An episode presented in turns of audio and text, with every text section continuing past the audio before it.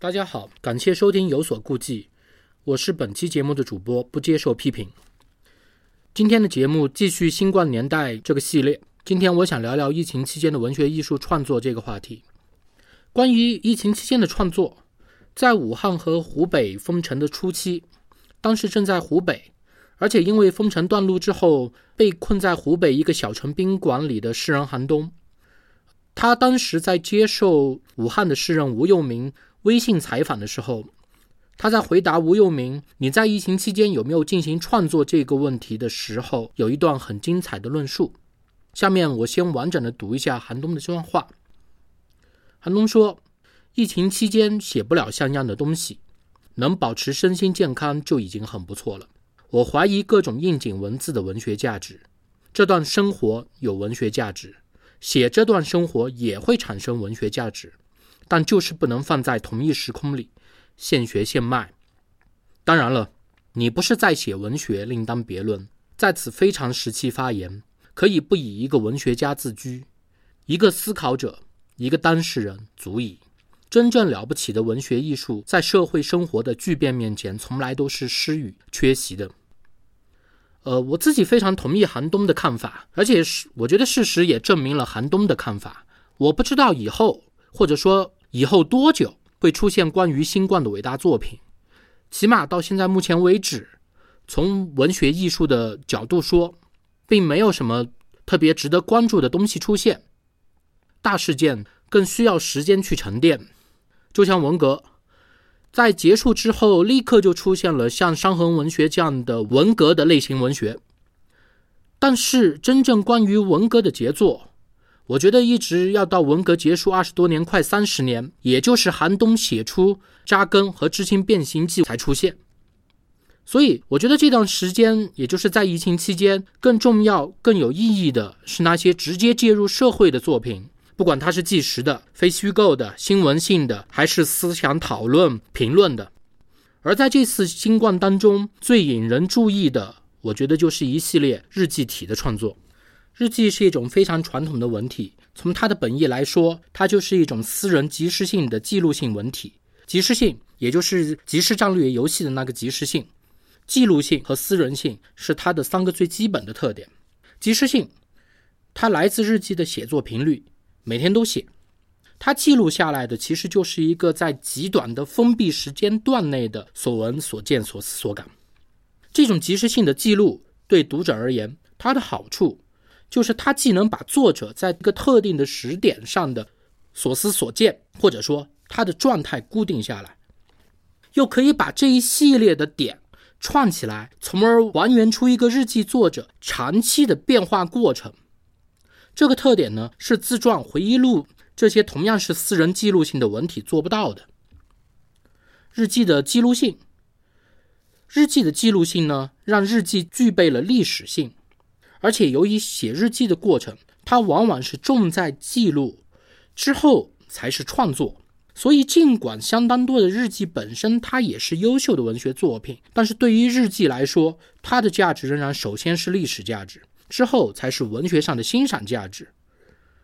这里呢，必须要说的是，有一些日记，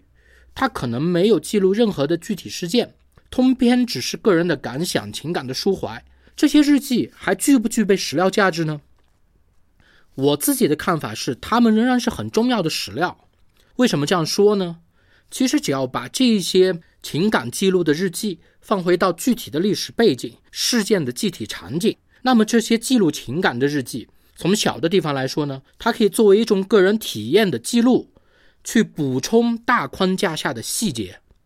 从大的地方来说呢，因为每个人的情感波动、情绪波动都是可以直接影响到个人的具体的行为的。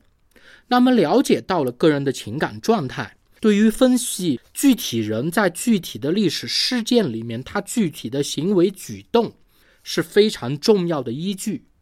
所以，只写情感的日记仍然是非常重要的史料。而从日记的私人性这个特点出发，就引出了我们现在对日记最通行的一个分类的方式：写给自己看的日记，写给别人看的日记，以及借用了日记的形式而演化出来的以日记为题材的文学创作。这里不说日记体文学，我们对比一下写给自己看的日记和写给别人看的这两种日记。一般来说，写给自己看的日记会受到更多的推崇和赞誉，比如说这些年非被称赞了非常多的蒋介石日记。因为写给自己看的日记，他会更少的避讳和顾忌，更少的掩盖和交饰。尽管受到了个人的视角、眼界、性缘等等因素的影响，他记录下来的内容也不一定完全真实。但是，相对于写给别人看的日记，它的可信度和史料的私有性无疑是更加强的。不过，这里我觉得这两种日记更根本的一个区别。其实也是比较少被提到的一个区别，就是他们内容的构建方式。写给自己看的日记，它就是自己，它呈现的角度就是作者自己的角度；而写给别人看的日记呢，则是希望别人看到的自己。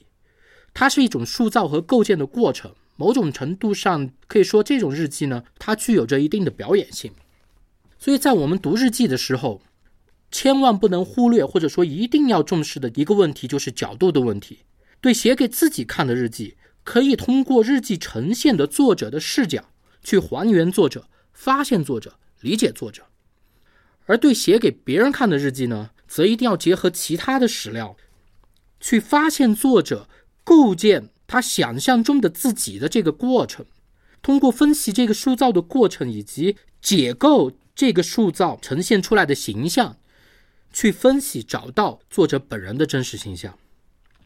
好的，上面这些就是我对日记的一些简单的认识。下面我就聊聊新冠以来我个人关注过的几个日记作品。首先呢，当然就是最大的热点《芳芳日记》。我曾经三次去看了芳芳的日记。二月上行《芳芳日记》刚刚成为热点，同时也引发了争论的时候，《芳芳日记》准备海外出版。对芳芳和芳芳日记从争论变成了激烈批评为主导的时候，以及做这次节目之前，但每次看给我最强烈的感受都是：这难道不是巴金吗？巴金，我相信大家都知道，但现在还读巴金的人可能已经非常非常的少了，他已经变成了一个历史的名词。所以这里我先简单的说一下巴金，在新中国成立以后。获得官方认证的作家只有六位：鲁、郭、毛、曹、老八，也就是鲁迅、郭沫若、茅盾、曹禺、老舍和巴金。这六位，鲁迅在四九年之前就已经去世了，茅盾、曹禺在四九年之后并不活跃，也就相对的躲过了历次的运动。茅盾八一年去世，而曹禺则在九六年以八十六岁的高龄去世。相比他们三位呢，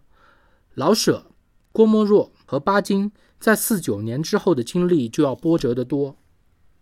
老舍他在五六年写出了他《骆驼祥子》之外的另外一部代表作《茶馆》，而《茶馆》呢也是这六位，呃，其实除开鲁迅，应该是五位在四九年之后写出来的唯一一部能够拿出来说的文学作品。但老舍的结局也是这六位当中最惨的一个。六七年，他受不了文革对他的批斗，投湖自尽。老舍的自杀也成为了文革当中文化领域的一个标志性的事件。郭沫若，他是官方钦定的文化旗手，也是官方在文化科教这些领域的代言人。而郭沫若为了适应、迎合、扮演好官方指定给他的这个角色，他也极尽政治投机的能事，变脸比翻书还快。最著名的当然就是他在七六年抓捕四人帮前后，他写的两首《水调歌头》，前一首还在批邓歌颂文革，后一首就毫无违和的转为批判四人帮歌颂华主席。可以说，郭沫若在四九年之前，以他的诗歌和甲骨文研究建立起的名声，在四九年之后被他亲手毁于一旦。他已经被钉在了历史的耻辱柱上，成为了中国历朝历代奸佞。无耻文人最近的一个代表，郭沫若在七八年去世了，但官方在科教领域仍然需要新的棋手。特别此时的政策已经从知识分子是臭老九变成了科学技术是第一生产力，但郭沫若这样的总棋手或者说唯一的棋手是没有了，新出来的都是分棋手、分舵手，比如说陈景润、苏步青、李国豪等等。在这些科学家的代表之外，另外一个接班郭沫若的就是巴金。巴金在四九年之后的境遇，当然不可能去和郭沫若相比，也比茅盾、曹禺差很多。其实很接近老舍，他在文革里面被残酷的打倒，关进牛棚关了十年。文革结束，他才得以平反。在他得到平反之后没多久，从一九七八年十二月一号开始，巴金在香港的《大公报》的大公园板块。连续的发表了一系列散文杂文。在他开始发表这一系列散文的同时，也就是一九七八年的十一月到十二月，决定之后被称为改变中国命运的十一届三中全会会议内容的中央工作会议，正好在北京进行。这不能仅仅说成是巧合。巴金的这些散文立刻就引起了轰动。之后的八零年。香港三联和人民文学出版社分别在香港和大陆结集出版，定名为《随想录》。这是《随想录》的第一卷。之后，巴金把这个系列一直写到了八六年，陆续又出了四卷，最终形成了现在我们能够看到的五卷本《随想录》。《随想录》后来被普遍认为是巴金最为出色的作品，评价远远超过了他早年的《家春秋》。对他的评价包括了。鲁迅之后，中国散文的又一高峰，履行了一个知识分子的历史责任，达到了思想和文学的双重高峰，等等等等。当然，其中还有一句，我相信是巴金本人最喜欢的一个评价。这句评价是：《随想录》是一部讲真话的大书。没错，讲真话就是巴金《随想录》的核心主题。也是《随想录》在七十年代末到八零年代引发轰动的一个根本的原因。巴金以讲真话来反思自己，反思文革，反思自己在文革哪怕进了牛棚还做顺民，跟着讲假话，也反思文革那个时代普遍的讲假话。巴金对文革的反思，对讲真话的提倡，完全契合了那个年代的脉络。那个年代。不管是官方还是民间，都迫切的希望通过反思、否定、告别文革，来进入一个新的时代。而《随想录》也由此开创出了郭沫若代表的永远歌颂派之外的又一个极具改开色彩的官方文艺流派，就是在规定的内容范围内，以规定的方式进行批评、进行反思的双规反思派。在这之后，相当长的一个时间里面，双规反思派甚至压过了永远歌颂派，成为了整个体制内文学艺术界的主流。特别是以知识分子自居的体制内文化艺术工作者，他们几乎都可以划到这个门派里面来。而在八十年代进入文坛，整个写作生涯都在改开年代，并曾经担任过湖北作协主席的作家方方，毫无疑问也是这个门派的一个干将。说了这么多，让我来念一段随想录，看看巴金究竟写了些什么。我相信过假话，我传播过假话，我不曾跟假话做过斗争。别人高举，我就紧跟；别人抬出神明，我就低头膜拜。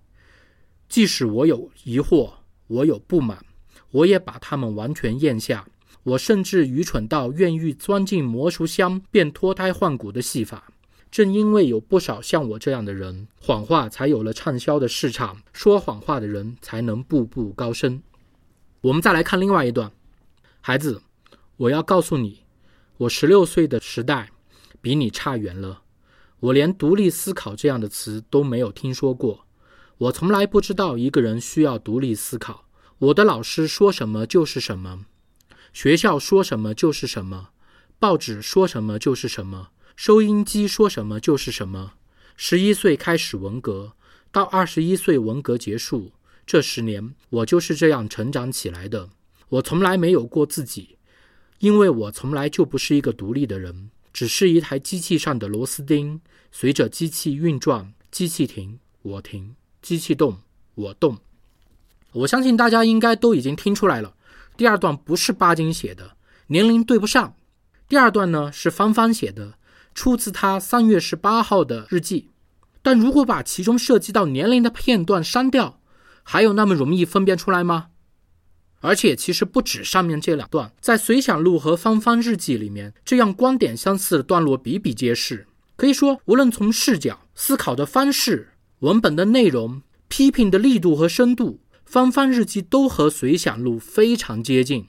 并且没有超出过《随想录》曾经达到过的范围。但问题是，从巴金八六年结束《随想录》的写作，到芳芳二零二零年写《武汉日记》，这中间。已经过去了三十四年。如果从巴金开始创作《随想录》的七八年开始算，那更是已经过去了四十二年。这里面有两个有趣的对比：第一个，都是双规反思。巴金的《随想录》在当年一片好评，尊为经典；而不多的被官方禁止的批评，都是批评巴金反思的力度深度不够，按官方的需要反思，不去触及问题的实质。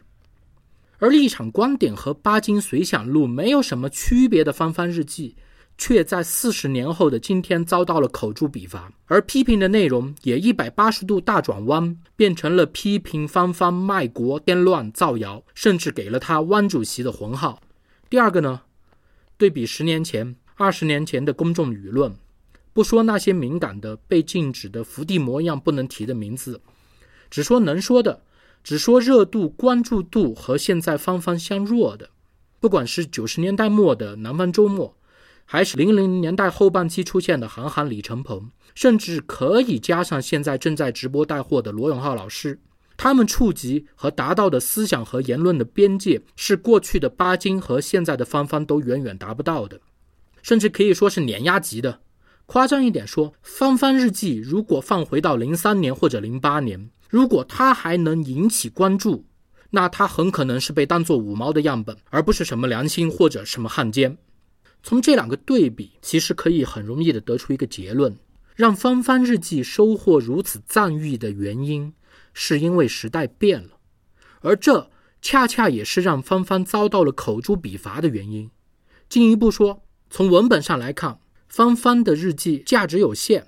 但芳芳日记引发的争论和批评，则因为呈现了时代的变迁、时代的风貌的变化，从而非常有意义，甚至于可以说是一个标志性的事件，也不为过。可惜的是，芳芳本人并没有明白这一点。这从他还在不断的在微博上和网友吵架、批评极左，以及回应批评他日记的时候，曾经辩解说过的，还有更多的悲惨的故事，他都没有写进日记，怕吓到大家。都可以看到，他还在不断的加强着他双规反思的预设身份，而没有注意到这个身份已经被时代抛弃了。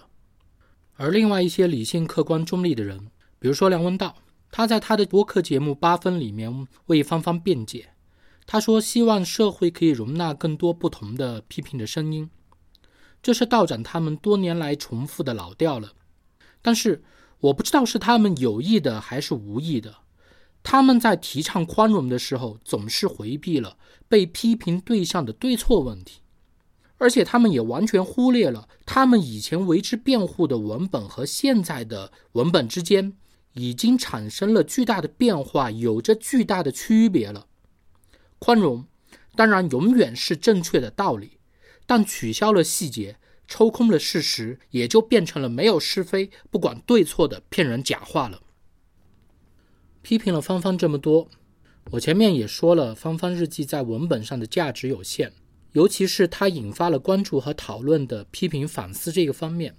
但芳芳日记的文本仍然是有价值的，我觉得主要是有三个方面：一个是个人视角的情感的体验，一个是个人生活的记录，一个是社会新闻的记录，哪怕都是经过他选择的。不过可惜的是，芳芳在这三个方面做的也都有一点不够，特别是到了武汉疫情的后期，面对如潮的批评。他的着力点越来越集中到去回击批评、批评极左这个方面上，但幸运的是，在这三个方面都有人做得更好。首先我要说的是小尹，大小的小，引用的引，一位同样来自武汉的诗人。疫情发生后，他也在他的微信公众号“小尹诗歌”里面每天更新他取名为“来自疫区武汉”的消息，而在网络上。大家更喜欢把它叫做“小影日记”。对比芳芳日记和小影日记，也有很多的相似之处。小影在公众讨论上也并没有比芳芳，呃，体现出更多的深度和力度。实际上，小影比芳芳退得后得多。她的写作更回归于作家的身份，而不是公众知识分子。但在更多的时候，真切的个人体验，它的意义并不会小于激烈的公众讨论。好吧，我还是先来读一段小颖的日记，看看他是怎么写的，写了些什么。我在阳台上养了几盆花，因为担心武汉的冬天过于湿冷，不敢养娇气的。一盆月季，一盆吊兰，一盆芭蕉，还有一盆叫不出名字的野荆棘。那是有一回去珞珈山上散步，随手挖回来的。平常我也不打理，长得却蓬勃茂盛，只是好几年没见开过花。野花野草可能就这样，无主相反自在。过几天浇一次水，水透了之后也不用管它。冬天的武汉水太多了，似乎不好。这知识也不知道从哪个地方听到的，反正我也懒散，正好有个借口。阳台上的几盆花，却也没有懒散到死去。今天忽然想起，武汉封城之后，只为这几盆花浇过一次水，似乎忘记了它们的存在。这段时间，从封城到封闭了小区，我购买的家居物资其实主要是蔬菜，包括辣椒、大白菜、土豆等，都堆放在阳台上，各种深浅绿色散在地上。那几盆苦苦活了几年，却一直没开花的绿植，完全被遗忘了。不能下楼，只好靠在西边的阳台上挪出一块地方，坐着抽烟晒太阳。那是在疫情到来之前，我每天深夜要坐一会儿的地方。刚才给花草浇水的时候，才发现吊兰垂手，好多叶子都已经枯萎。一看旁边的野荆棘、月季，也在委屈的落叶。盆中的泥土早已干涸，时间过得真快，转眼一个月就过去了。上面这样的文字其实并不能完整的代表小颖的风格，当然小颖的细腻大家应该都已经感受到了。实际上，我更喜欢的是小颖后期写的一些更接近虚构的故事，那些故事很能体现小颖对人的状态的独特的把握能力，非常值得一读。再说第二个，对个人生活的记录，这也是我自己比较关注的一个方面。虽然打开微博、朋友圈、Twitter 等等，每天都能看到大量的和疫情相关的信息，但在简体中文的范围内，新闻、传言、议论仍然占了绝大部分。主动的关于自己在疫情期间的生活的记录，特别是系统的记录，少之又少。让我印象深刻的有两个。一个是推特上的网友 Hinkels，他是一位生活在海外的网友，在这次疫情中，他也不幸感染了新冠，而且他的病程还很长，从三月二十一号去做检测到五月七号才两次检测阴性后康复。他没有写日记，但他在康复之后发了超过四十条推，从头记录了他的整个治疗的经过，文字不长。但他各个阶段的症状、感受、医治过程中的方法和整个医疗的过程都完整的包括在了里面。我不知道还有没有类似的记录，但这确实是我在中文领域看到的唯一一份详细的患者记录。它的珍贵和重要，呃，就不用再说了。另外一个是武汉的一个视频的拍摄者掏鸡公，掏鸡公和他的太太、儿子是武汉的一个普通家庭。在这次疫情里面，他们一家并没有受到病毒的侵扰，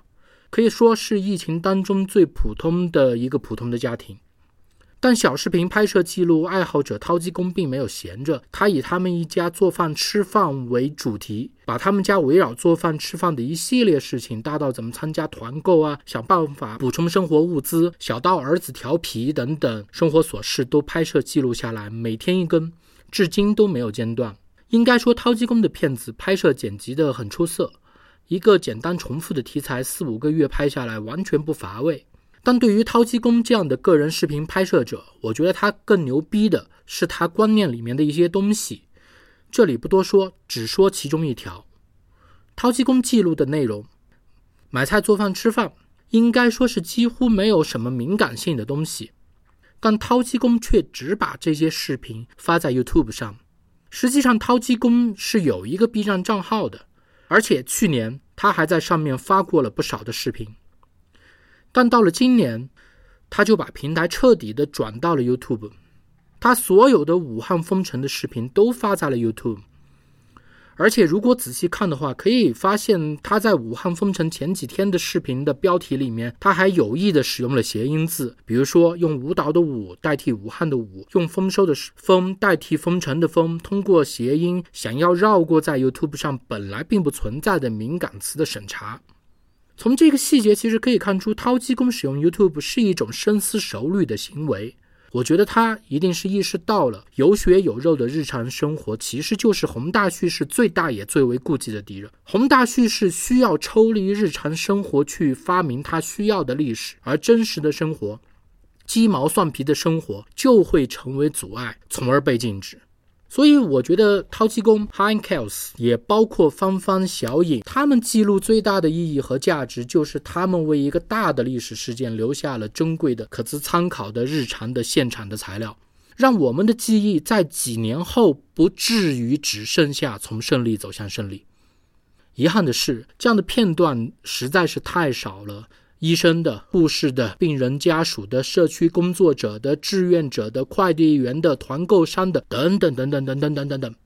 太多记忆的空白，可能永远都是空白了。这也是我觉得必须给留下这些记录的人更多敬意的一个关键性的理由。特别是掏鸡公，他有意识的把视频上传到了更能长久保存这些视频的地方，而像小影。他的日记现在已经很多彻底都消失掉了，而曾经在微博上引起热烈反响和转发的很多视频文字，更是早已经变成碎片，并终将无影无踪。接下来说第三点，对社会新闻的记录，在对芳芳的批评里面，很常见的一个说法是：芳芳，你为什么只写武汉日记？现在欧美疫情都爆发了，你为什么不去写纽约日记、伦敦日记？这种自带笑点的批评当然不需要去回应了。不过实际上，是有人在用中文写海外的疫情日记的。